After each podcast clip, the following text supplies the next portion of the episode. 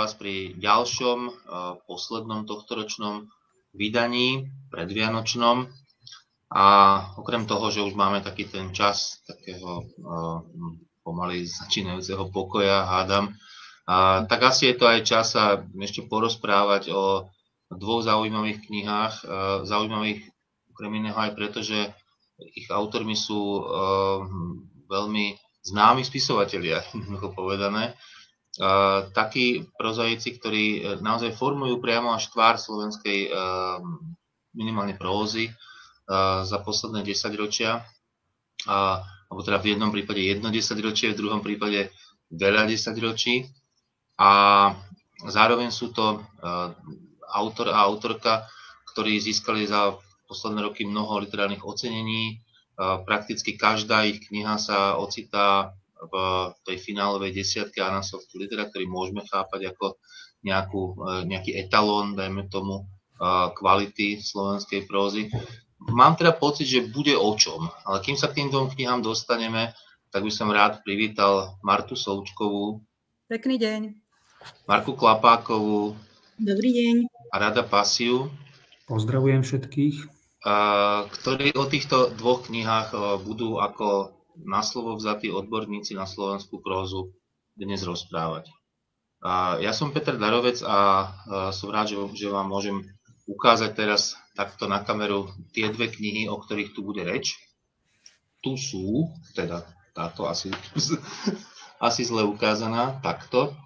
Je to kniha Stanislava Rakúsa Lútostivosť a potom budeme hovoriť o knihe, o, o, o knihe Ivany Dobrakovovej, ktorá sa volá Pod slnkom Turína. Tá vyzerá teda takto, aby sme videli aj obálku, pretože aj o tejto obálke bola už reč minimálne na Facebookoch, ktoré sa z nejakého dôvodu venujú slovenskej literatúre, možno aj na to príde, príde diskusia.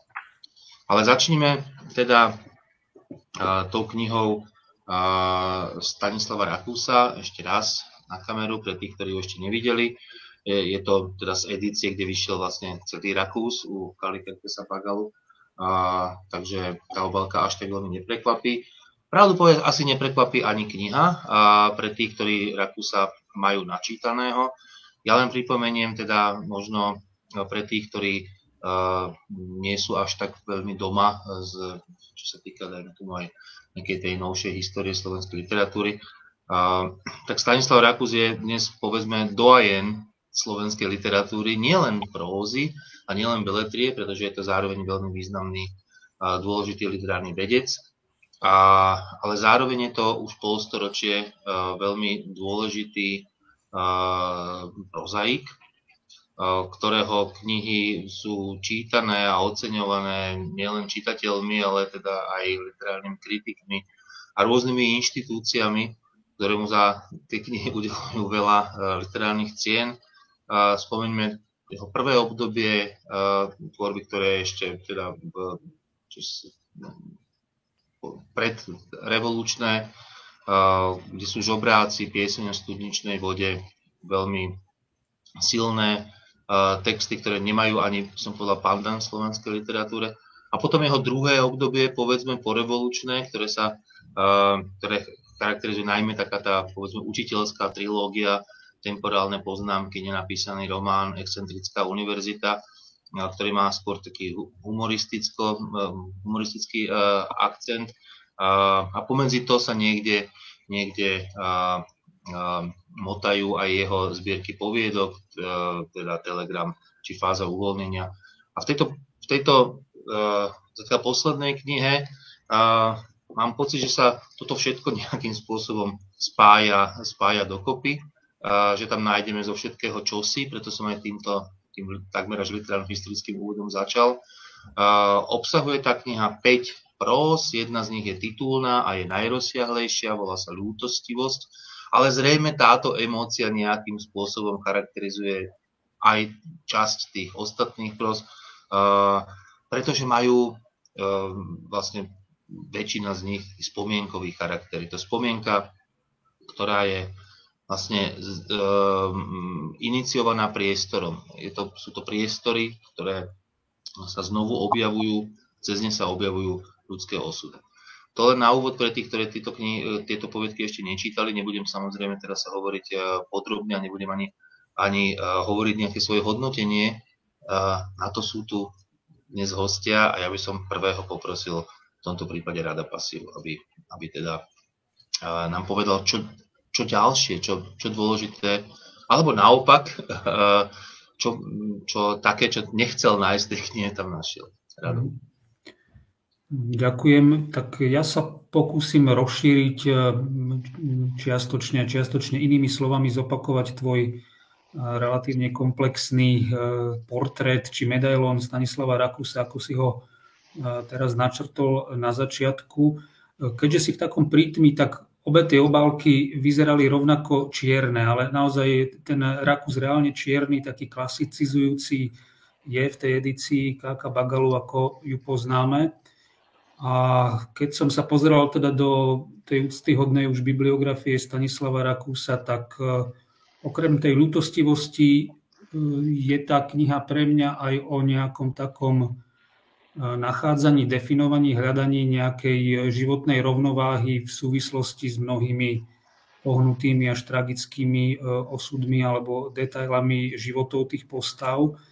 No a vlastne rovnovážny dnes sa touto knihou ľutostivo stáva aj Stanislav Rakús. On má za sebou 8 literárnovedných alebo odborných kníh, jednu detskú a touto završuje osmičku prozaických kníh. Takže je to 818, ale to je len taká náhodná mágia e, čísel. E, ako si spomínal, je to poviedková kniha, obsahuje 5 e, poviedok, tá titulná najrozsiahlejšia sa volá ľutostivosť ako celá kniha. A na úvod by som povedal to, čo si ty naznačil, že mm, jednou, nohou ako keby ľútostivosť nadvezuje na tú typologicky na tú temat, tematicko a časovo povedzme na ten typ próz, ako ich poznáme po temporálnych poznámkach od toho roku 1993, ak sa nemýlim. A druhou nohou hlavne pre mňa, povedzme, v tej úvodnej poviedke je to taký veľmi zaujímavý návrat e, ako keby k tej liricko-archetypálnej poetike tých úvodných pros, e, počnúc teda žobrákmi 1976, čo ma opäť zvádza k tomu, že je to vlastne bolo okrúhlych 45 rokov, čo Stanislav Rakus e, debutoval. No, čiže tieto dve polohy sa takým zaujímavým spôsobom tam miešajú keď sa niekde objavilo, neviem, či to bolo na obálke knihy alebo v nejakej anotácii, že je to nový, nový pohľad, nový prístup e, Stanislava Rakúsa. E, nezdá sa mi úplne tá kniha nová v niečom, prekvapujúca, ale je zaujímavá nová v tom, ako tieto dva dosť odlišné etap, dve dosť odlišné etapy teda svojho prozaického života Rakús tu sklbil. Áno, ale dokonca na tej obálke, len aby som ťa doplnil, sa hovorilo o novom type poetiky, čo mi prišlo dosť zvláštne, lebo som tam nový typ nenašiel, ale našiel som tam všetky tie predchádzajúce Rakusové poetiky v jednom. Nie? Je to tak. Marka, ako ty si prečítala túto knihu? Uh, no ja by som nadvezovala na to, čo, čo vraví pán Patia, že naozaj je, tento Rakus pre mňa nebol nový, ale napriek tomu uh, sa mi páčil, aj keď trošku možno aj zo zakulisia, lebo my sme tu aj taká špecifická dnes zostava, uh, že v podstate sme tu každá jedna generácia študentov Stanislava Rakusa ako 30 pán Pasia ako 40 Marta zase o generáciu ďalej. Takže, v podstate rovnaká generácia ako my, ale trochu posunutá, ale, ale že, že v tomto máme takú, aj všetci traja možno aj výhodu a zároveň nevýhodu, že ho čítame aj cez tú takú um, pozadie jeho aj teoretické, aj takéto učiteľské, že aj, aj to ľudské, takže možno čiastočne sme aj týmto ovplyvnení, ale aj keď sa od tohto odosobním, tak tiež by som sa pridala k tomu, že naozaj som tam našla všetky tie opakujúce, opakujúce sa motívy rakusovské, či už to je futbal, alebo ten nadvezovanie na rodinu, tá zdedené meškanie, alebo či to je tá roztržitosť. Vyslovene tak, tá, ten rakusovský narátor je tu stále ten, ten zaužívaný, s ktorým, s ktorým pracuje dlhodobo. Len v čom sa to posunulo, tak možno čiastočne pri niektorých prózach som mala pocit, že sú trošku možno ťažkopadnejšie alebo menej tak živelne napísané, ako boli tie možno z predošlého desaťročia. Ale zároveň pre mňa stále je obdivuhodná napríklad výstavba Rakusovskej vety. Že mám pocit, že naozaj v tomto on je majster vloženej vedľajšej vety, že ten jazyk naozaj plinie. A keď som si prečítala prvú vetu, a takisto vlastne tá prvá a posledná veta pre mňa celkom rámcujú ten text celý, lebo keď som si prečítala tú prvú vetu, tak hneď som vedela, že to je Rakus. To sa mi isté udialo aj pri Dobrakovej, v tomto sú tí autori tiež obaja, aj ako si vravel Peter, veľmi silný, veľmi rozpoznateľný.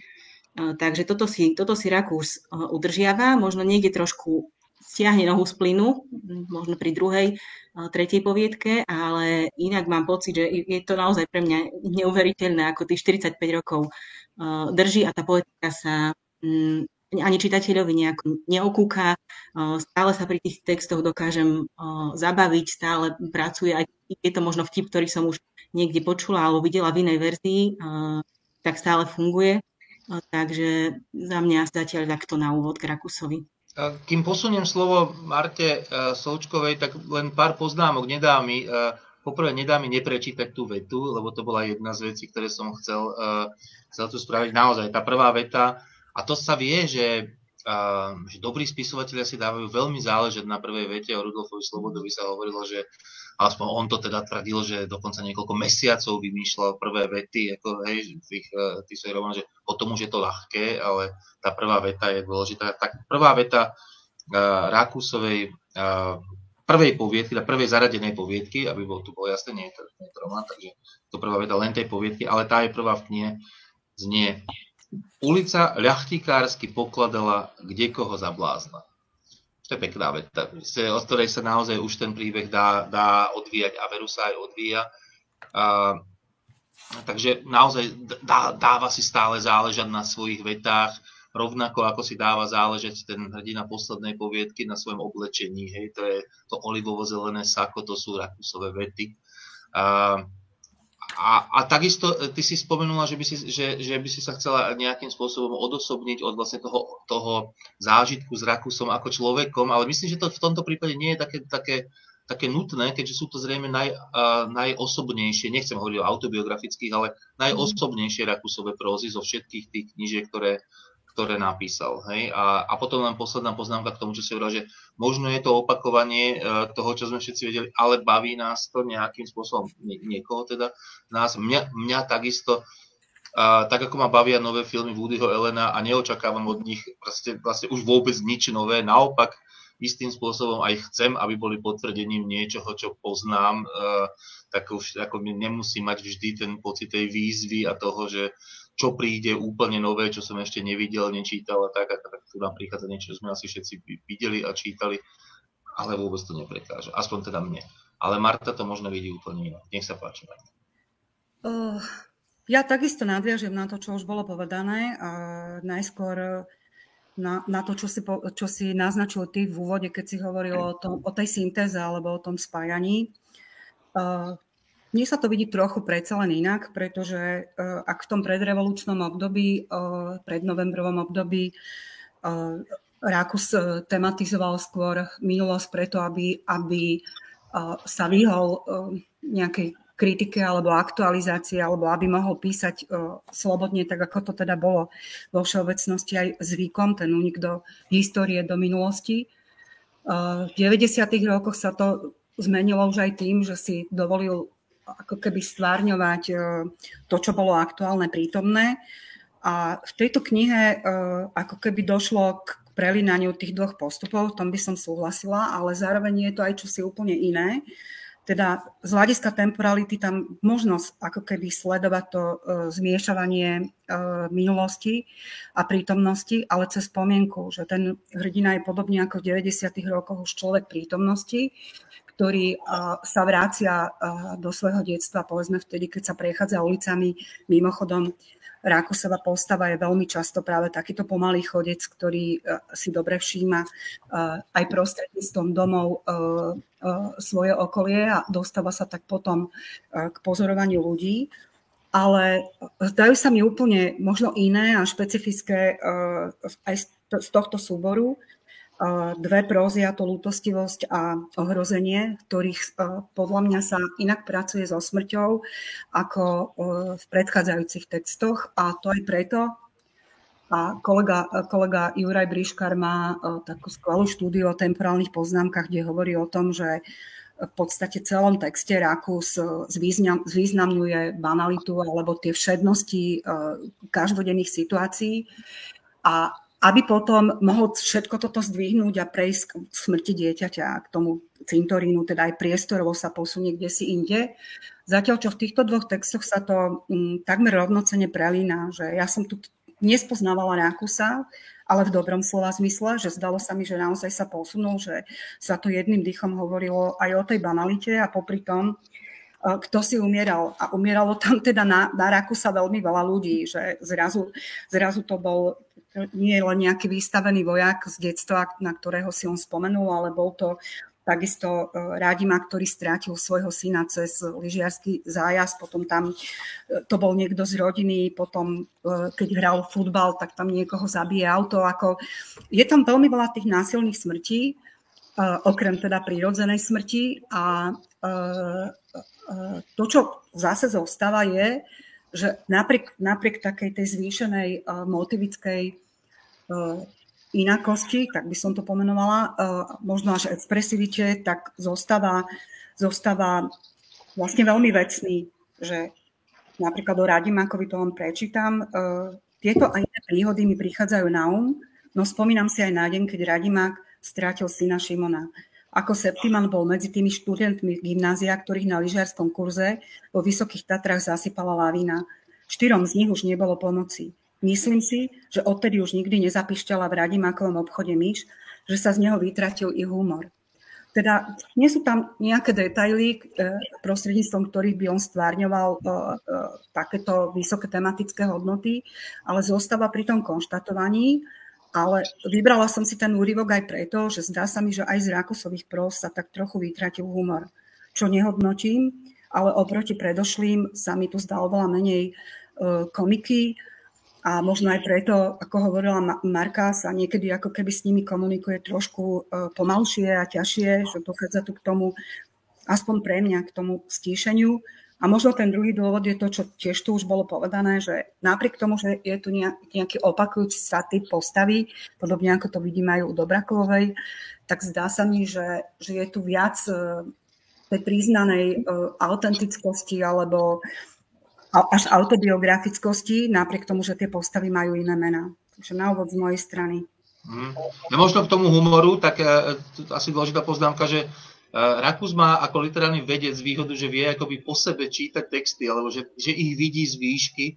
Práve preto zrejme názve celú tú knihu ľútostivosť, aby nám akoby zobral tento argument, že nám to vlastne akoby dopredu povie, že sám seba interpretuje týmto spôsobom a samozrejme, že tam máme samozrejme ten humor, taký ten telesný, bachtinovský, práve ten, cez ten motiv toho, tej, tej pažravosti, tej, toho, toho nadmerného jedenia, hej, ktoré, ktoré to vyrovnáva nejakým spôsobom. Ale úplne súhlasím samozrejme v tom, že že tu, tu je toho humoru veľa menej, ale zrejme teda, zrejme vedel, vedel čo robí. Uh, autor, keďže to, tak, keďže to napísal priamo do titulu.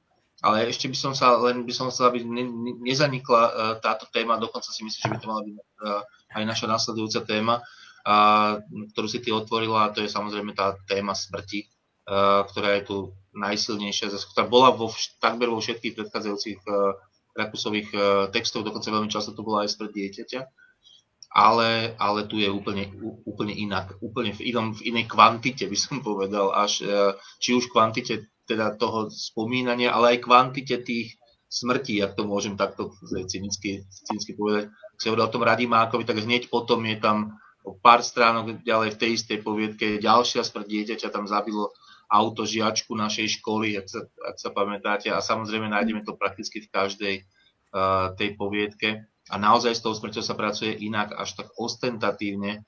Um, tam dokonca sú komentované tie smrti, ale väčšinou, väčšinou bývajú len naozaj nejako konštatované.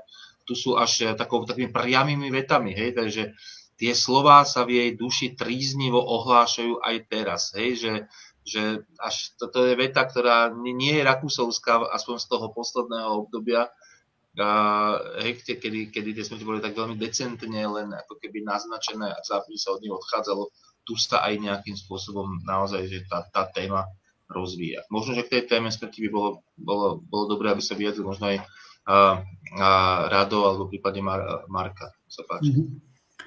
Ja e, sa k tomu vyjadrím a ešte pár, pár e, vied k tomu, k tomu humoru. Naozaj v tomto vidím nejaký posun na takú sebareflexiu alebo sebareflexivitu autora, lebo naozaj je tu jedna, dve, možno tri poviedky, kde ak by sme túto tému videli spracovanú Rakusom pred 10-15 rokmi, tak e, by to čítanie asi sprevádzala kanonáda smiechu. On si veľa vecí nechal tak ako keby podľa mňa vedomo újsť povedzme pri tej, pri tej charakterizácii postav tej poviedke povedzme Cintorínska štvrť, kde je to pracovné prostredie a, a nový človek prichádza na pracovisko, je tam množ, množstvo vlastne až postav, ktoré inak by skarikoval veľmi, veľmi unikátnym rakusovským spôsobom a tuto je veľmi, veľmi ako decentne tie ich povahové alebo fyziognomické vlastnosti naznačené, čiže netlačí tam, to súhlasím s Martou, vlastne na, tú, na ten pedál a ide, ide veľmi, veľmi jemne, jemnejšie ako v iných prózach predchádzajúcich. No a pokiaľ ide o, tej, o ten motív smrti, jeho tam veľa, najmä v tej centrálnej próze e, ľútostivosť a tam je podľa mňa kľúčové, že okrem toho slova, o ktorom sa tiež možno pobaviť, čo to tá ľútostivosť vlastne je, tak sú to prózy vlastne v niečom, alebo táto próza centrálna je taká vlastne úzkostná a tá úzkosť súvisí, e, tá smrť je spomienková, to tu už tiež odznelo, je to návrat, návrat do rodiska, do, do mesta detstva, kde sa tie smrte odohrali kedysi pred mnohými desaťročiami a spomína si 78-ročný človek, tá hlavná postava, ktorá sa tam vracia. To je podľa mňa vlastne e, opäť, opäť dôležité pomenovať si, že je to próza vlastne reflexívna, ktorá reflektuje tú aktuálnu situáciu toho starnúceho človeka, ktorý sa vlastne vyrovnáva so svojou minulosťou, povedzme, použijeme veľké slovo so svojou prameňmi svojej identity, z toho, čo potom vlastne, na čom, na čom, na čom celý život e, tá postava e, poťažmo autor stávali. Takže takto ja ten motív smrti, ktorý je tam naozaj exponovaný oveľa viac ako v iných e, predošlých knihách vnímam. Marka?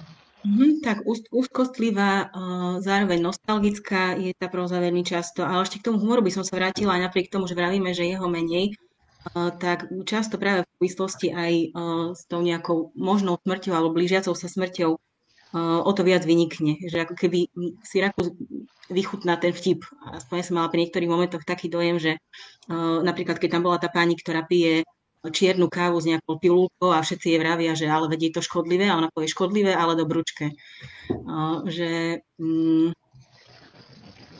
je, je, aj, aj z toho čitateľského uhla pohľadu je, je, je to naozaj v tomto zmysle, keď pán Pasi hovorí o tom, čo znamená tá ľutostivosť, uh, takže naozaj uh, nie je to v tomto zmysle, že by, že by Rakus tlačil na nejaký, to, samozrejme to u neho sa ani asi nemôže stať, že by sme ne, uvažovali vôbec o nejakom pátose alebo uh, o nejakom v tomto zmysle ľútosti nad tou postavou, alebo nad tým, nad tým spomínaním, ale v tomto zmysle naozaj je to ta, taká pozitívna ľutostivosť, kde vidíme to, čo Marta vravela, toho chodcu alebo cyklistu, ktorý, ktorý pozoruje všetky tie veci, čo si pripomínajú. Opäť tam je totiž klasické zameranie na detail, na tie špecifické postavičky z jednotlivých, spojené s jednotlivými priestormi, s jednotlivými spomienkami takže e, aj, aj možno v súvislosti nejakej širšej slovenskej prózy, lebo často práve takýmto alebo autorom v tomto veku, nedávno to bola, neviem, Etela Farkašová a podobne, kde sa nejako spracová táto téma staroby, alebo... Um, Alta Vášová možno. Alta Vášová, tak ďakujem presne, blížiacej sa smrti. Takže v tomto zmysle aj tak uh, nejako Rakus zase ponúka um, taký odlišný, odlišný model spracovania tejto, tejto témy. Ja vidím, že Marta sa chce samozrejme hneď k tomu vyjadriť a hneď jej dám slovo, ale by som, možno by som malinko sa zamyslel nad tým, či naozaj je to úplne bez pátosu. Či pátos neprichádza možno po dlhých rokoch u uh, Rakusa nejakým spôsobom do. Nemyslím si, že sú to patetické prózy, ale, ale že či to trochu nie je taká akoby možno aj rehabilitácia, malá rehabilitácia pátosu, taká tá, že už si to môžem dovoliť. To je možno niečo to, čo, o čom hovoril Rádo, že už nemusím byť taký, uh, taký, akoby, taký, taký ironický, už nemusím byť taký um, taký humorný napokon a tak, už môžem rozprávať aj tie veci, ktoré sú možno akoby, že citovejšie bez toho, aby tie city boli natoľko zahalené, alebo tak, hej. A ak existuje pátos v dobrom slova zmysle, tak ja mám pocit, že ho tam nachádzam, hej, v tých, e, v tých prozach. Ale Marta, ty asi chceš o, o inom. Uh, nie, ja sa chcem dostať aj uh, náspäť ešte aj k smrti, ale predovšetkým ku vytváraniu komiky, lebo u sa samozrejme tie e, komické módy boli, boli rôzne od teda láskavého humoru až k, ku groteske, alebo teda k situáciám, ktoré pracovali aj s tými negatívnejšími stránkami e, skutočnosti. A vidí sa mi, a to možno, lebo rozmýšľam nad tým, čo, čo rozprávate a uh, melie sa mi v hlave aj taký argument, že, že, že možno mi tá kniha prípadala menej uh, uh, vtipná aj preto, že že do, dochádza tu k takému zvláštnemu úkazu, aspoň pre mňa, že ešte aj tie situácie, ktoré sú ako keby um, aj opakujúce sa z, z minulých kníh práve toho obžerstva, o ktorom o si hovoril, tak, uh, tak oni sú spracovávané s nejakou takou zvláštnou dištanciou, že, že nevyplýva tá komika z, z tých samotných situácií, ale ako keby on komentoval tú komiku, že povie napríklad, bol som typom človeka, ktorý sa proti svojej vôli dostával nieraz do smiešných situácií, a preto som sa naučil výsmech zoslabovať tým, že som si začal zo seba uťahovať. Svoju nenásytnosť som zveličoval a rozprával o nej rozličné vymyslené i skutočné epizódy. Povedal som, že potom, ako v jednej z veľmi fajnových reštaurácií v našom meste som si objednal 15 palaciniek, sa prišiel na mňa pozrieť aj hlavný kuchár. A to je presne toto, že predtým by len opísal tú situáciu, ona by bola taká, že my by sme sa chytali za brucho. A teraz, teraz je tu ako keby ešte taká ďalšia literarizácia tej situácie, že, že koment, koment, odstupový koment a možno to súvisí s tou rekapituláciou uh, minulosti alebo teda toho všetkého, čo tie postavy, nebudeme o nich hovoriť ako o jednej postave, lebo však samozrejme za každým tam je kto si iný, ale to, to čo oni si vlastne po tých, po tých rokoch uvedomujú. A teda to je, to je jedna vec, že, uh, že, že ako paradoxne sa mi zdá tá kniha ako, opäť, opäť paradoxne, napriek tej čiastočnej autobiografickosti uh, oveľa literárnejšia ako, ako tie predošlé. A to nemyslím vôbec, vôbec negatívne, práve, práve naopak, že ešte s väčším vedomím odstupuje ako, ke, ako keby robená. Uh, chýbajú tu aj také upozornenia, že ako predtým sa pohrával s tým, že, že aj keď tam je zhoda so skutočnosťou, tak to je vymyslené a tak ďalej. Že teraz ako na jednej strane je tam tá príznaná autentickosť, ale na strane druhej je tam ešte väčší odstup od tých autentických možno udalostí. A toto, toto mňa napríklad veľmi bavilo pozorovať, že ako, ako dokáže uh, ešte aj od toho, čo je ako triviálne smiešne na prvý pohľad, že niekto, niekto zje 15 palaciniek, ako, ako on to dokáže náračne inak spracovať. A uh, pri tej smrti uh, tam, tam len... No, mne sa zdali tie texty najsilnejšie, ako tie, tie, tie ma dojímali. Teda, uh, napriek tomu, že ten spôsob že predtým sa, predtým sa smerovalo k smrti a teraz je tu ako keby neustále prítomná cez to rozpomínanie sa, ale uh, tým, ako, ako to bral ako elementárnu situáciu, že ako sa to zrazu zrovnocenilo, že sa to ne, ne, ako predtým to bolo čosi, čo ten vrchol. A teraz je, to, teraz je to úplne jedno, že či tá postava si vyberá sako, alebo či tam kto si umre. Že stavia sa to ako keby na jednu úroveň a to si myslím, že je tiež, tiež minimálne teda produktívny postup.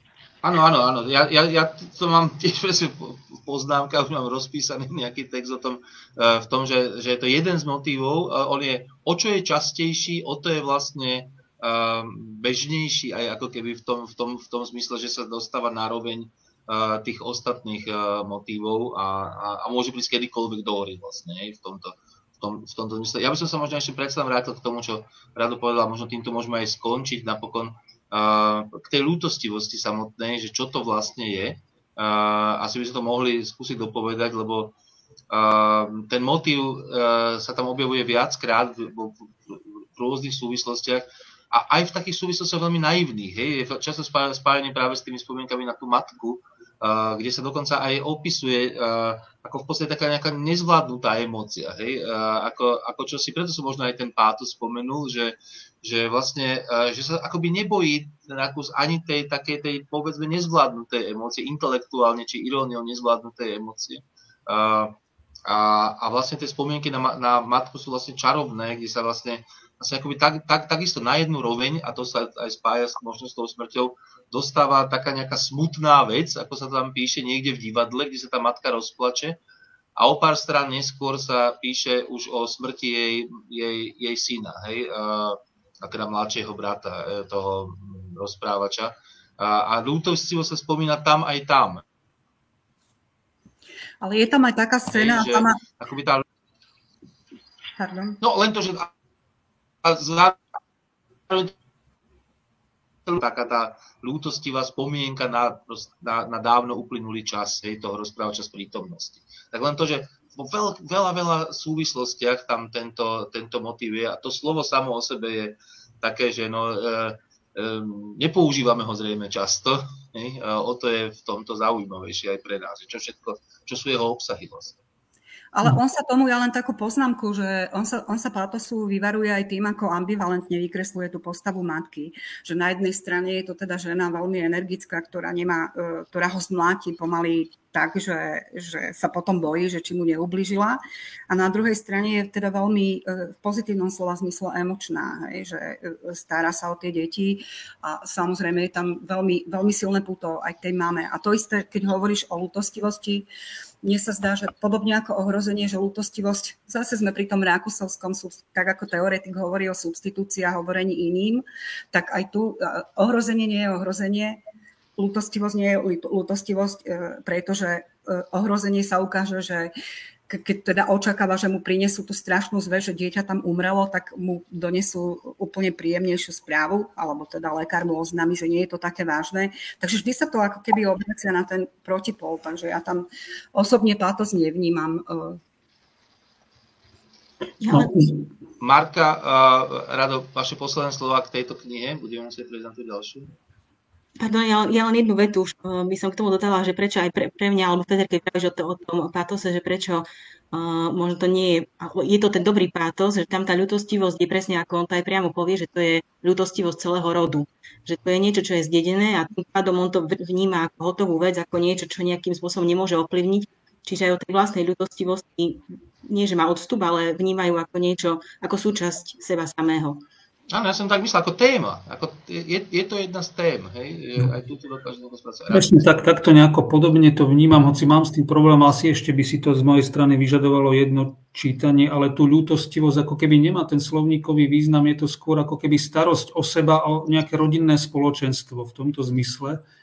A tam sa mi tlačí stále proste tá úzkosť alebo úzkostnosť, ktoré ako nejaký motív psychologický, ktorý vidíme aj v iných prózach. V jednej sa otec vracia neskoro z, z nemocnice s chorým dieťaťom a obáva sa, čo bude ďalej.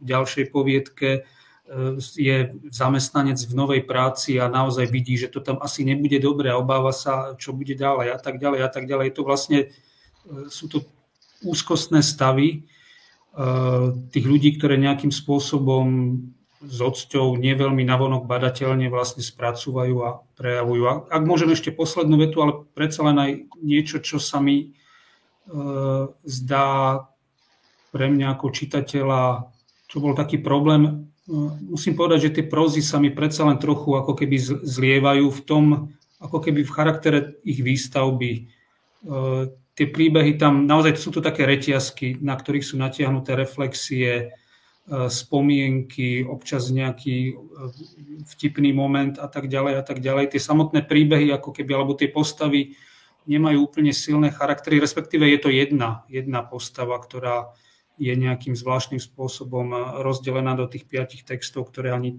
teda naratívne nie sú rovnaké. Niektoré sú v prvej osobe, niektoré sú v tretej osobe. Takže v tomto ako keby ten Rakús ako autor so svojou poetikou, so svojím myslením trochu prerastol tie texty a e, nevždy im dá úplne akože individuálne dýchať a nie sú až tak dobre rozlišiteľné. Ďakujem. A v druhej časti literárneho kocientu sa budeme venovať e, knihe autorky o viac ako 40 ročia mladšej a, a Ivany Dobrakovej. Napriek tomu už teda naozaj dnes by sme už mohli spokojne povedať, že, že renomovanej prozaičky, ktorej nové, novou knihou teda je román, povedzme román, uvidíme, možno budete mať na to iný názor, ale v každom prípade jedna veľká rozsiahla próza pod slnkom Turína, už teraz hádam vidno, že to nie je čierna obálka, naopak je možno na teda diskurzívnu knihu až príliš pestrofarebná, povedzme, alebo aspoň teda to boli niektoré názory, ktoré, ktoré okolo, okolo tejto obálky kolovali, ale obálka asi nie je podstatná, podstatnejší e, bude asi text. Pripomeňme si možno teda, že Ivana Dobraková publikuje e, knižne prózy len možno niečo viac ako, ako 10 rokov. Prvá smrť v rodine bola myslím 2009, ak sa, ak sa nemýlim, potom ešte boli teda zbierky poviedok eh, Topso, Matky a kamionisti veľmi nedávna, medzi tým román, ktorého, ktorý neviem vysloviť, takže sa o to asi ani nepokúsim. A, asi Bilev, neviem, netuším, ako sa to, ako sa to má, má, má vysloviť. Počul som veľa, veľa verzií. A, a, a zaujímavosťou je, že všetky boli teda finalistami uh, Anasoft uh, litery, čo sa asi mal ktorý autor či autorka môže týmto týmto, týmto pochváliť. Tu sledujeme, zasa bez toho, aby som chcel hodnotiť na úvod, román, ktorý, ktorý, ktorý hovorí o teda hlavnej ženskej predstaviteľke Kristíne, ktorá so svojou rodinou sa presídli z Bruselu, kde predtým žili, do, do Turína, kde teda sa napriek teda všetkej, všetkému komfortu, v ktorej, v ktorej tá postava žije, odohráva vlastne príbeh nejakej rodinnej katastrofy, alebo teda povedzme rovno neverí. Neverí s, um, vlastne s nejakým, nejakým čudným policajtom, či čo to je, uh, o ktorom vlastne sa ani toho veľa nedozvieme. Akurát teda čo je na tom zaujímavé zrejme, je to, že taká tá nevera bez polahčujúcich okolností. Hej? Že, že nevera, nevera, ktorá nemá nejaké akoby odôvodnenie, uh, neviem, zlými vzťahmi, rodine, alebo dokonca ani nejakou úžasnou príťažlivosťou intelektuálnou, telesnou, či akou toho, toho dotyčného milenca, alebo nejakým riešením si svojho nejakého osobného problému iného a jeho substitúciou v, v nejakej nevere. Vlastne nemáme tam vlastne žiadny dôvod, by tej, tej nevery nejako ako takto, takto explikovaný. Hej. A napriek tomu teda, ako tá nevera je v podstate, no povedzme si, jedinou reálnou témou uh, toho, toho románu. A moja otázka znie, uh, keďže sme sa s takýmto niečím, samozrejme u Dobrakovej už stretli, napríklad v Matkách a kamionistov je tá poviedka Lara, netuším sa volá, či tak nejak Lara? Myslím, že Lara. Lara. Uh, tak, uh, tak vieme, že tam teda na nejakých 20-30 stranách sa riešil niečo veľmi podobné, je tá nejaká potreba, proste tá telesná potreba priamo až nejakého sexuálneho zážitku um, ženy, čo je samozrejme aj teda nejakým spôsobom samozrejme stále ešte akoby tematicky moderné, povedzme, akoby táto sexualita z pohľadu, z pohľadu ženy um, v literatúre, ale teda otázka je, čo tento román prináša nové, dajme tomu, aj do takéhoto spracovania, takejto témy uh, Ivanou Dobrakovou. A teraz by sme asi začali uh, Martou Součkou. No ja musím hneď na úvod povedať to, že pre mňa to nie je román o nevere, nebojím sa to teda považovať za román, ale pre mňa je to veľmi, veľmi, veľmi silný román o závislosti. Patologickej závislosti, tak ako sa tam hovorí na jednom mieste, že um, som rovnako závislá na mužoch ako ona. Keď hovorí uh, Kristina o svojej mame, a uvažuje teda o tom, že prečo aj matka, ktorú uh, jej otec mlátil a ubližoval jej celý život, že prečo od neho podobne ako iné ženy neodchádzala. A hoci sa chcela vyhnúť tejto situácii, tak sama sa do nej dostane ale tá závislosť je zároveň aj závislosť oveľa širš, širšom význame ako závislosť povedzme genetická alebo opakovanie sa genetických dispozícií, čo ako na jednej strane treba povedať, že podobne ako pri Rakusovi e, e, je tu opäť, opäť množstvo aj, tak ako si povedal správne, až opakujúcich sa motivov.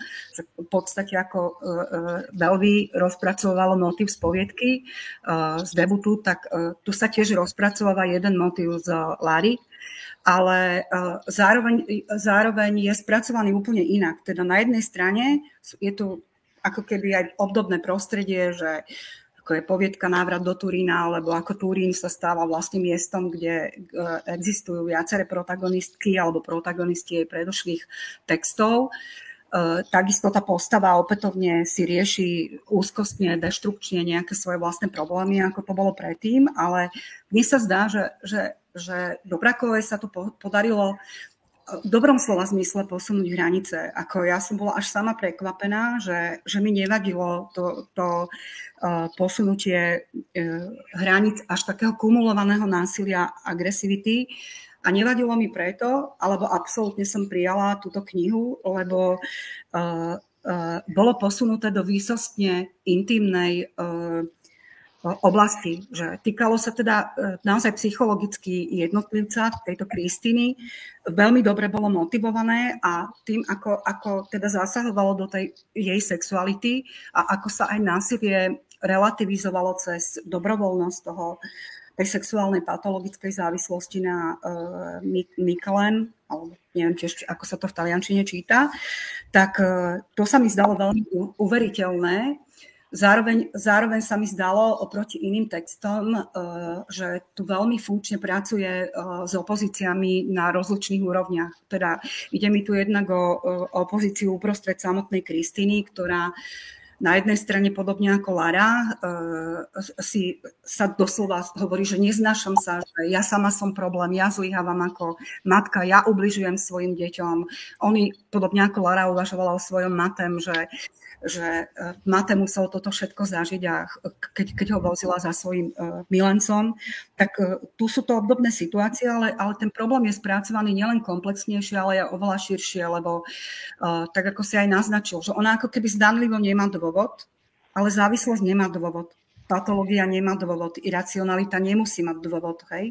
Teda to, že ona žije v nejakej normálnej rodine, že, že má uh, svojho Marka, ktorý, ktorý je skvelý, inteligentný, dobrý, neviem čo všetko, a napriek tomu uvažuje nad tým, že čo si, čo si jej chýba, že je to, je to spôsob jej, ja by som nesúhlasila s tým, že, že, že, že nekompenzuje, ona kompenzuje. Ona proste kompenzuje svoje potreby po deštrukčnom sexe ako v, v tomto prípade.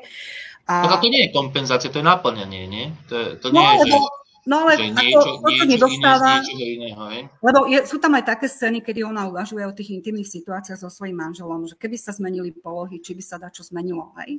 Teda áno, v tomto zmysle kompenzuje, že to, čoho sa jej nedostávalo v manželstve, tak možno, že ja to, ja to vnímam aj takto, ale čo je dôležitejšie a čo sa mi zdá v tejto knihe E, mimoriadne, e, mimoriadne dobre opísané, je tá zmena každodennosti. Že ja som si na začiatku hovorila, do, tak, do zhruba 50. strany, že oh, dobra, u Dobrokovej sa nič nedeje, že, že aký, aký pokoj z toho ide, že dve deti, manžel, presťahujeme sa z Turín, hej. Co, ako náhle vstúpil na scénu Mikel, a, a keď ona začala uvažovať, že aký to je na prvý pohľad nesympatický chlap, tak som tušila, ako ten vzťah bol veľmi prediktabilný, ale napriek tomu sa aj podarilo uh, postupne vykresliť veľmi tenzívne tú ničivú deštrukčnú vášeň a, a to, ako sa ona dostane vlastne až do tej, do tej pomalej drámy. To čo, to, čo tam bolo možno, tá posadnutosť, tá nenormalita, o ktorej sa hovorilo už v prípade, prípade uh, uh, predchádzajúcich postav, že sú postavnuté svojim telom alebo sexualitou. No a už posledná vec je, že keď som hovorila o, tej, o, hej, o tých opozíciách, že oni sú širšie aj z, toho, z tej makrokompozície, že napríklad tí synovia sú kontrastní, Alessio a Emanuel, alebo Mikel kontrastuje s Markom, hej, Olga kontrastuje s Kristínou. To, to, sa mi, to sa mi zdalo dobré. A Aha, a ešte som chcela jednu na úvod a to, že oproti matkám a kamionistom, kde keď sme uvažovali v kvociente o, o, o tých scénach, povedzme, sexuálnych, a ja sama som vytýkala Dobrakovovej, že možno je príliš transparentná, alebo že na čo tu je enumerácia všetkých tých sexuálnych praktík, tak mne sa tu, ja veľmi oceňujem, že napriek tej téme patologickej sexuality alebo patologického sexu sa ona vyhne tým detailom, že vzhľadom na ten rozsah, že ide už, už román, nie o poviedku, tak ona, ona v podstate tých scén tam je veľmi málo. Že skôr sa venuje naozaj tej rodinnej situácii, alebo keď aj komentuje vlastne to násilie, tak je to, tak je to skôr ako smerom dovnútra, že ako, ako ja sa vidím za to, čo sa deje a ako si nedokážem poradiť s tou situáciou, hej, uvažuje Kristýna. A úplne posledná veta, lebo predsa len ako jednu, jednu jedinú výhradu mám voči tej knihe a to je to, to znásilňovanie detí. Ako toto sa mi už dalo úplne zbytočné, že vlastne do toho problému, ktorý bol sám o sebe uh, na, na celý román, hej, ten ich, ten ich ničivý vzťah, sa mi zdalo, že teda ten Alfon, Alfonso dedo, ako, že to už bolo ako keby redundantné, že sa tam znásilňovali tie deti a že toto sa tam riešilo na záver románu a, a že toto sa stalo ako keby aj príčinou odchodu, nie, nie ten vzťah. Že zdalo sa mi, že si to vyriešila trošku na konci ľahko. Že aby, ako, ako ukončiť vzťah s Mikelem, tak trošku to bolo prostredníctvom deda. Maška? Marta povedala milión vecí, na ktoré by som najradšej na všetko z toho nadviazala, len a ja by som možno trošku inak porovnávala, lebo porovnávali sme zatiaľ s tou predošlou knihou a mne predsa len sa zdá, že ja som aspoň túto knihu čítala ako pokračovanie Belvy, možno v čomsi. Lebo mám taký dojem, že Dobraková si vždy tými poviedkovými knihami ako keby tak pripravila pôdu na to, aby potom napísala jeden väčší text, ktorý, aspoň pre mňa zatiaľ tie jej širšie texty, nazvime to romány, sú najpresvedčivejšie, že napriek tomu, že má tie poetkové knihy 3, čo je predsa len trošku viac, tak sa mi zdá oveľa presvedčivejšia práve v tom, keď dokáže takýmto spôsobom gradovať. Takisto ako v Belvii postupne nastupovala tá blankina choroba, tak ja už som tu, keď Marta vravela o tej predvídateľnosti, tak tiež už od začiatku, keď som videla možno niektoré len slova na prvej strane, keď som videla, hej, že ohybná, vlnila sa, prehla sa dozadu a podobne, že už tam boli naznačené také nejaké ale, ale možno tá, ten, ten základný problém, s ktorým sa tam bude pracovať práve tu na ten, ten, tá erotická posadnutosť alebo uh, posadnutosť sexom. A keď hovorím o, to, o tom nadväznosti na Belvy, uh, tak ja som to čítala aj v tomto zmysle, tak ako keby Kristýna naozaj bola tá čiastočne uh, aj v tom kontexte, keď niekedy sa o Dobrakovej hovorí ako pokračovateľke Slobodu, ktorá píše jeden veľký text, tak tú podobnosť medzi Blankou a Kristínou som vnímala v tom, že je to ešte o to viac patologické v tom, že tu na Kristýna už má deti, na ktoré tú svoju patológiu prenáša.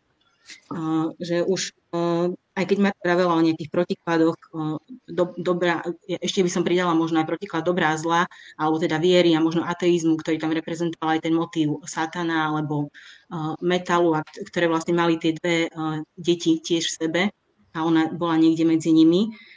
takže ako keby ten jej hriech sa ešte o to viac zväčšoval, alebo tá, tá jej patológia bola ešte o to ťaživejšia, že už neovplyvňuje iba ju, ale ovplyvňuje aj um, jej deti, v ktorých sa ona vidí, napriek tomu, že uh, si ich často nevšíma, alebo teda hovorí, že jedného má radšej ako druhého a toho druhého často, uh, často ignoruje. Uh, takže uh, je, je to v tomto ešte, ešte ťaživejšie ako to Belvy. Uh, lebo aj v tomto je to podobné, že naozaj sa ten text tak postupne postupne odvíja a som rozmýšľala nad tým, čo si Marti vravela, či ten záver už uh, nie je cez, lebo aj tam vlastne fungovalo to naznačovanie, že už tiež, keď som videla, že dievčatko tam rieši uh, zápal močových ciest, tak vtedy mi to napadlo, že aha, nebude tam ešte toto. Uh, a nepríjmam to z toho istého dôvodu ako ty, že tiež sa mi zdá, že je to ľahké riešenie aj v kontexte možno tej obálky. Neviem, síce nečela som to skúsiť na Facebooku, ale keď si Peter o tom začal hovoriť, tak ja som tiež pri pohľade na tie obálky si povedala, že to je príšerné, že ako, ako keby som nevedela, že to je Dobraková, tak podľa obálky a podľa názvu ešte aj ten, ten tiež považujem trošku možno za menej vydarený, tak by som si to určite nekúpila. Uh, ale uh, Naopak posled... kúpilo by si to asi oveľa viac ľudí ako tí, ktorí by si bežne kúpili Dobrakovú, nie? Tak, určite, ako to, to potvrdzuje možno aj to vydavateľstvo, aj pod ktorým stála Dobraková, no. ale to už je asi ďalšia téma, na možno inú debatu.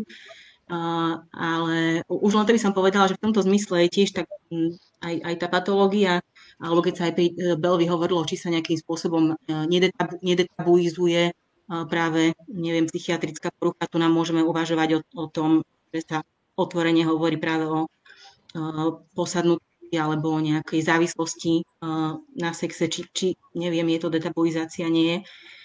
Do, dobre spracovaná samozrejme, že, že v tomto možno aj tá obálka naznačuje takú nejakú otvorenosť, lebo som presne rozmýšľala tým, že keby som po tej knihe siahla intuitívne, s tým, že netuším, kto je Dobraková, vyberiem si ju, pretože možno ako očakávam nejaký ženský román, tak čiastočne sa to aj naplní, ale zároveň by som bola šokovaná z toho, čo som si kúpila. Prečo? Ja si to vôbec nemyslím. Ako, len, ako, uh, tá ženská literatúra sa predsa dávno posunula. Ako toto nie je ďaleko od toho, čo sa volá porno pre, pre matky. Uh, a to je od tých 50 odtieňov, to, ako toto je, je na hrane. Predsa. Toto je text, ja teraz nespochybňujem jeho kvality, ale vôbec si nemyslím, že by niekto, kto si kupuje tento typ literatúry, bol touto knihou šokovaný. Že myslím si, že to je téma, ktorú spracováva predsa e, množstvo tých kníh, ktoré hovoria presne o tejto závislosti na sexe, závislosti na niekom konkrétnom, na, na, na tej sexualite. To je jedna z najbežnejších tém tejto, povedzme, pop, tohto popkultúrneho žánru. Skôr ide asi o to, že tá Dobraková sa pokusila túto tému napísať naozaj literárne, nie? Jednak to a keď môžem, tak je, je tam absencia, aj keď no, z jej strany je to čiastočne aj romantický vzťah, ale keď už porovnávam s tou, možno nejakou, dajme to už naivnou čitateľkou takéhoto typu textu, tak myslím, že v tomto zmysle tam chýba to romantické, ale, ale áno, súhlasím asi s tým, čo vravíš, Peter, že je to v tomto zmysle jeden z mnohých textov, ale mm, asi by bolo málo čítať ho len na tejto úrovni, veď to, čo aj Marta vravela, aj tie... Nepochybne, len že, že ne, veci, ako v zásade naplňa tú, tú štruktúru. Mm-hmm. A zatiaľ máme literálny kvocient sympatie. Povedal, že zatiaľ všetci, všetci, všetci diskutujúci o oboch knihách hovoria, e, že, že vlastne akoby veľmi pozitívne. Uvidíme, Radoje má poslednú šancu to zmeniť. E, zmení či nezmení?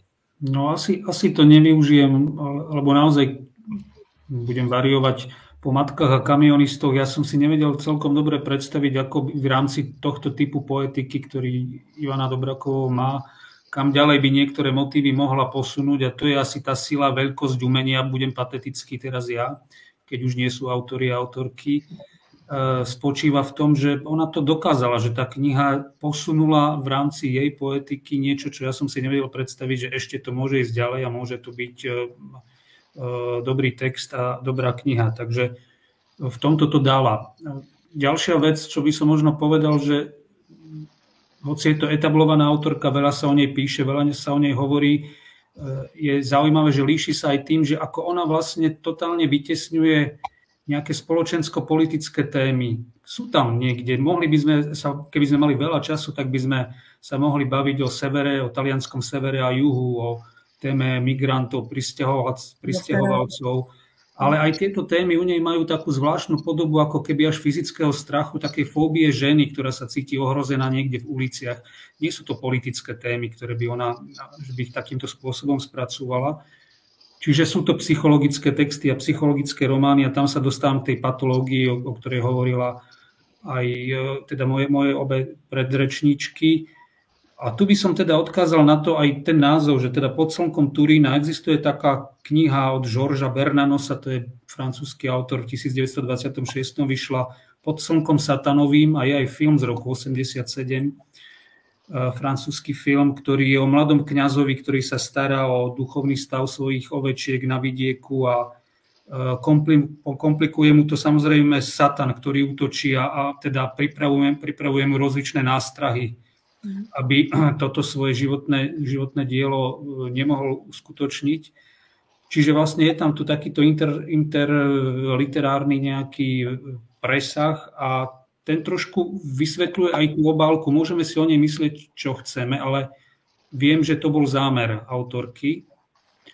A s tou fotografiou to je taký vlastne padlý aniel. Hej, vieme, že anieli boli bezpohlavné bytosti, alebo to je nejaká už ďalšia teologická debata, ale toto je nejaký padlý aniel v ženskej podobe, ktorý proste e, na nás pozerá tými e, vydesenými veľkými modrými očami. No, ja začnem, ak, ak teda môžem hneď nadviazať, Peter, uh, uh, keď už ste sa chytili tej uh, obalky, podľa mňa všetky tie obalky Dobrakovej sú uh, strašné, takže ne, nemali by sme sa teraz čudovať ako práve tejto, a, ako nevidím dôvod, ale tá druhá vec je, že tá postava, postava deda, ona mi, uh, respektíve toho Alfonza, ona mi neprekážala iba kvôli, kvôli tomu motivu znásilnenia, ale presne preto, že on z neho sa veľmi explicitne stával aký, akýsi satan, keď si rádo hovoril o tom, o tom zle. A uh, mne stačilo to, ako bol vykreslený na začiatku, ako bola to negatívna postava, stačila mi scéna, kedy Olge povedal, ty čuš, na to, aby, aby to bola nepríjemná negatívna postava. A zdalo sa mi, že ho veľmi zjednoznačnilo ako cez to ďalšie zlo, že, že ho dostávala naozaj ako mimo uh, až reálneho sveta k tomu satanovi, že toto to sa mi už zdalo príliš cez, cez moje hranice. No a ďalšia vec, čo by som teda nesúhlasila, uh, ešte sa vrátim aj k tomu Belvi, uh, lebo uh, tu sa mi to zdá naozaj ako predlžená uh, ruka tej, tej uh, poviedky Lara, aj z toho dôvodu, že Dobrakova, keď pracuje uh, s postavami, ktoré majú nejaké psychické problémy, tak tie psychické problémy uh, vždy ovplyvňujú ich sexualitu a bude to teda tým smerom, že sú nymfomanské, alebo naopak, že sú frigidné. A uh, Blanka z Belvy je postava, ktorá má so sexualitou problém skôr v tom slova zmysle, že nedokáže nadviazať normálny ani len sexuálny vzťah. Hej. Zatiaľ čo Lara, tu, tu je tá súvislosť úplne e, jasná, intertextuálna medzi Lárou a medzi Kristínou, lebo obidve sú už matky, obidve už majú teda uh, deti, aj keď Lára má len jedno. Len opätovne je to presne to, čo aj Rado naznačil, že podľa mňa to je až geniálne, ako to ona stále vie, kde si inde posunúť, lebo vlastne Lara je Laru nemožno veľmi čítať bez Olivie. Tam tá bipolárna porucha je manifestovaná cez obidve tieto postavy. Zatiaľ, čo eh, eh, Kristinou si vystačilo úplne ako samotnou uh, protagonistkou, ktorá, uprostred ktorej sa bijú všetky, všetky tie role. No a takisto si myslím, že um, keď sme hovorili, keď sme hovorili o, tej, o tej závislosti, že um, ono, ono, ono sú tam také, ten text je, keď, si ty naznačoval, Peter, že, že, že to nemá ďaleko od tých nejakých e, pornorománov pre širší okruh záujemcov. E, tento text má veľmi veľa vrstiev, až, až keď, keď som o ňom rozmýšľala, naozaj sa nedá to postihnúť cez tento kvocient. A uh, to, tu ide tá línia vlastne od toho otca, ktorá sa ale opätovne posúva, lebo hovorí sa tam na jednom mieste, že doteraz nechápem, prečo ma tak zobralo umieranie toho hoveda. Že na jednej strane je, je tam ten otec, ku ktorému tá postava musí mať aj negatívny vzťah, ale na druhej strane sa tam priznáva tiež ambivalentný, uh, nejaký ambivalentný postoj k nemu, že predsa len bola uh, dojata z toho vzťahu a tá, tá patológia sa vlastne, nie, nie Kristina odozdáva svojim deťom, ako tam je to, veľmi hlboko do milosti, že dedičné. Že, a je, je zaujímavé, že ako, ako obidve tie deti preberajú nejaké iné časti uh, alebo iné problémy Kristýny. Že ten Alessio je uh, úzkostný a rozpráva sa tam s tými, to je mimochodom ako klobúk dole pred takto modelovanou detskou postavou, ktorá, ako, ako, ako to ona dokázala stvárniť, že ako sa on tam baví s tými vecami, ako sa bojí, že ubliží uh, ešte aj paličke, hej? Alebo, alebo čomu si. A naopak ten Emanuel vlastne tiež uh, po nej zdedí ten sklon k rezaniu alebo k sebadeštrukcii, tak ako ho vlastne pristihne potom tej kúpeľni, že teda je to, je to oveľa, oveľa naozaj šir, širšie semanticky, ako sa zdá na prvý pohľad. Ak by som mohol ešte k tomu, k tomu k záveru to je jedna vec, ktorou tiež, ktorý je pre mňa vlastne taká otvorená. E, tiež mi tam niečo chýba. Hej, mám pocit, že sa to tam nakoniec vlastne aj pri opakovanom čítaní, že sa to tam trochu tak rýchlo vybavilo, ako je ten text veľmi precízne gradovaný, naozaj to ide až v štýle proste e, nejakej klasicistickej tragédie, pribúdajú proste, pribúda napätie, pribúdajú emócie, e, tak potom je tam taký nejaký typ otvorenosti, kde na rozdiel od Rakúsa, ktorý tiež končí vlastne otvorenými poviedkami, teda otvorenými závermi, tu bol ten sek nejaký taký trochu hrubý, hej, že ak by som teda mal nájsť niečo, čo, s čím bojujem v tomto texte, tak s tým odchodom do Paríža trochu tam zostali tie veci ako keby nedopovedané a nie celkom jasné pre čitateľa. Respektíve on by bol celkom uveriteľný ten záver, aj, aj ten odchod z toho mesta, uh, ako nejaké ultimátum zo strany uh, Marka, ktorý, ktorý ju donúti aj s deťmi odísť. Hej? Ale nepotrebovali sme tú motiváciu už tým, tým dedom. Hej? To sa mi zdalo zbytočné, že ten, ten stav bol už neudržateľný, už to gradovalo do takého, že buď teda to muselo skončiť tragicky, alebo fakt tým odchodom. Ten odchod bol uveriteľný a, a bol uveriteľný aj z hľadiska uh, toho, že sa už presťahovali na začiatku z jedného mesta do druhého a dalo sa predpokladať, že môžu odísť aj z toho Turína po, po, po tej mame, po konci tej mamy. Ja len, len, len uh, by som ešte dodala, že ešte možno jednu vec, že napriek tomu, že je to text, ktorého možno niekedy sa nám bude, nám bude až fyzicky zle, tak len chcem aj explicitne povedať, že naozaj to je ako text pre mňa svetového charakteru a veľmi dobre tam aj vidno to, že Dobraková je aj prekladateľka.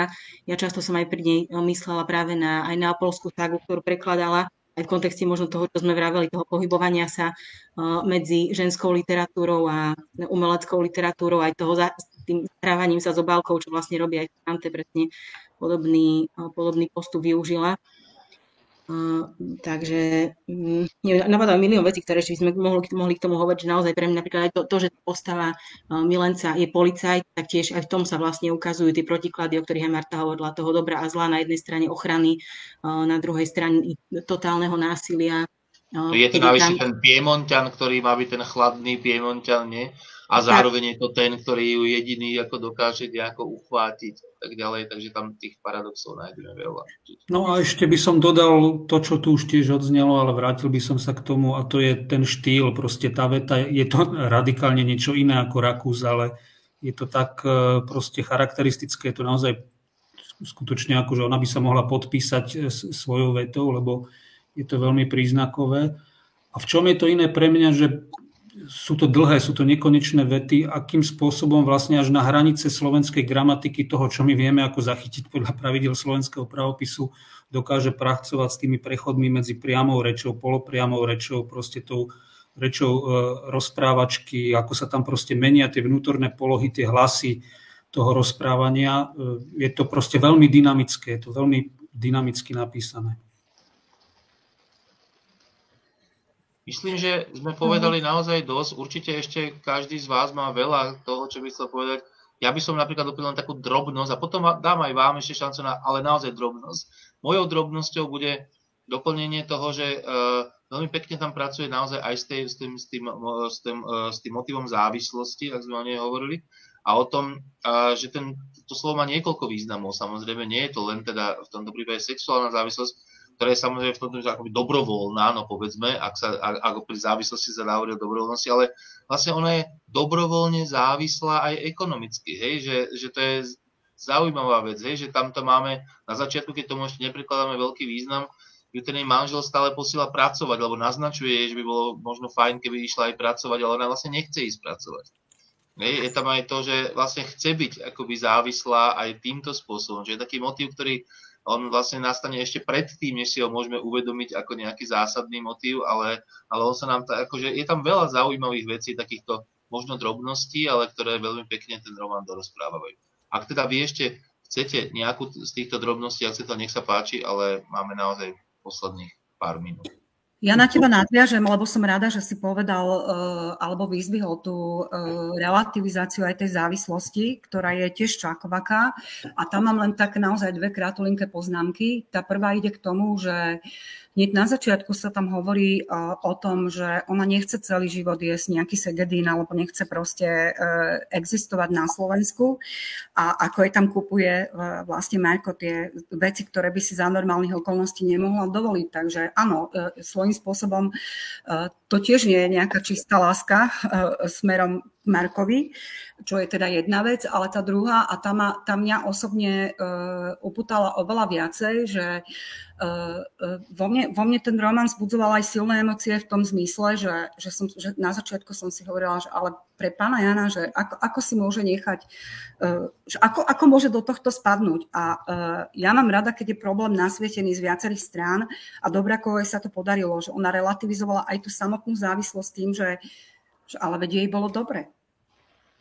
A toto bolo na tom také ako najväčší paradox, že, že, že tá postava, e, tej postave bolo dobre vtedy, keď trpela a my vlastne v tom, v tom prípade sa dostávame zase kde si inde ako čitatelia, pretože my ju neutujeme ako obeď. Že oproti, oproti, oproti napríklad feministickým obeťam. Hej? A preto som hovoril nevere bez polahčujúcich okolností, hej? že tu, tu naozaj to nemáme, nemáme čím. Dobre, Marka a Rado, ak nech sa páči, ak je niečo, čo sme ešte nepovedali a mali by sme? No, keď som hovoril o tom, že teda Dobraková určite nie je autorka spoločenských e, románov, ale predsa čitateľ môže tam hľadať a pre mňa sú to aj silné momenty, povedzme, e, otázka identity, ktorá sa opakuje a rieši sa vo viacerých prózach. Aj tu tu je tá hlavná postava ženská naozaj silne s tou identitou vlastne ukotvená do toho rodinného prostredia. O to, o to vlastne horšie veci sa dejú, alebo o to dramatickejšie vlastne e, dramatickejšie, dramatickejšie ten príbeh e, tej nevery. A keď som hovoril, že vie posunúť ďalej tie veci, tak áno, my tu máme opakovane ten model cudzinky, Slovenky v talianskom prostredí v Turíne, a teraz e, tej Kristíne vlastne tie deti pomohli k tomu, aby ešte aj tento motív, ktorý je samo sebe silný, ako sa človek adaptuje, ako sa vyrovnáva s cudzím prostredím, s novými ľuďmi, e, tak ona zdvojuje cez tie deti, povedzme cez toho mladšieho syna, ktorý vlastne vyrasta v Bruseli, hovorí po francúzsky, e, ocitá, ocitá sa teda v slovenskú matku, ocitá sa v talianskom prostredí. To sú tak ako mimovolné motívy, ktoré ona, ona dokáže vlastne pracovať s nimi tak, že posúvať ich v rámci toho svojho diela alebo písania proste ďalej a nachádzať ako keby nové minuciózne detaily toho a tu, aj túto vec doviedla proste e, do ešte takého problémovejšieho chápania, ešte komplexnejšieho chápania toho tej otázky tej identity človeka v nejakom cudzom prostredí. No, e, Takže dnes ste vybrali naozaj prózy, ku ktorým ťažko mať nejaké teda, výhrady. Úplne rozdielná, ale dobre. Ja už len keď poslednú vetu môžem povedať, že, že tiež, eh, keď aj hovoríte o tej identite, tak ešte pre mňa tam bol posun aj v tom, eh, v identite, hm, alebo teda v chápaní eh, človeka, ktorý má nejakú opäť psychickú poruchu. Lebo tam ona si povie, že nikdy nebola u psychológa, ale napriek tomu tam trpí úzkosťami, panickými atakmi, a vlastne aj toto do veľkej miery ako tvorí, tvorí tu je identitu, aj keď tam to priamo nikdy, ako napríklad v Belvi nie je to tam analyzované, ale je to spracované cez tú závislosť, čiže aj v tomto opäť sa pre mňa posúva, že tá, paradoxne tá nejaká, nejaká úzkosť alebo nejaká, nejaká psychická porucha už je pretavená do, do inej podoby. No, ako to už zhrnul vlastne uh, Rado Fasia, uh, dnes tu bola diskusia o dvoch dobrých knihách, hoci každá z nich je dobrá iným spôsobom. Ale ja som veľmi rád, že o dobrých knihách sa dá viesť aj dobrá diskusia. Väčšinou to býva tak, že diskusia je dobrá, keď sú tie názory nejakým spôsobom opozičné. Tu sa vlastne štyria ľudia zhodli na tom, že sú to dve skvelé knihy, ktoré sa oplatí prečítať, tak dúfam, že aspoň motivačne to bude fungovať pre ľudí, že si ich naozaj prečítajú. A mne už neostáva iba poďakovať Marte Solčkovej, Marte Klapakovej a Radovi mhm. Pasiovi za to, že e, v tej diskusii povedali veľmi veľa aj pre mňa teda inšpiratívnych uh, vecí. Dúfam, že aj pre vás. Máte sa pekne. Ďakujem aj ja. Do počutia.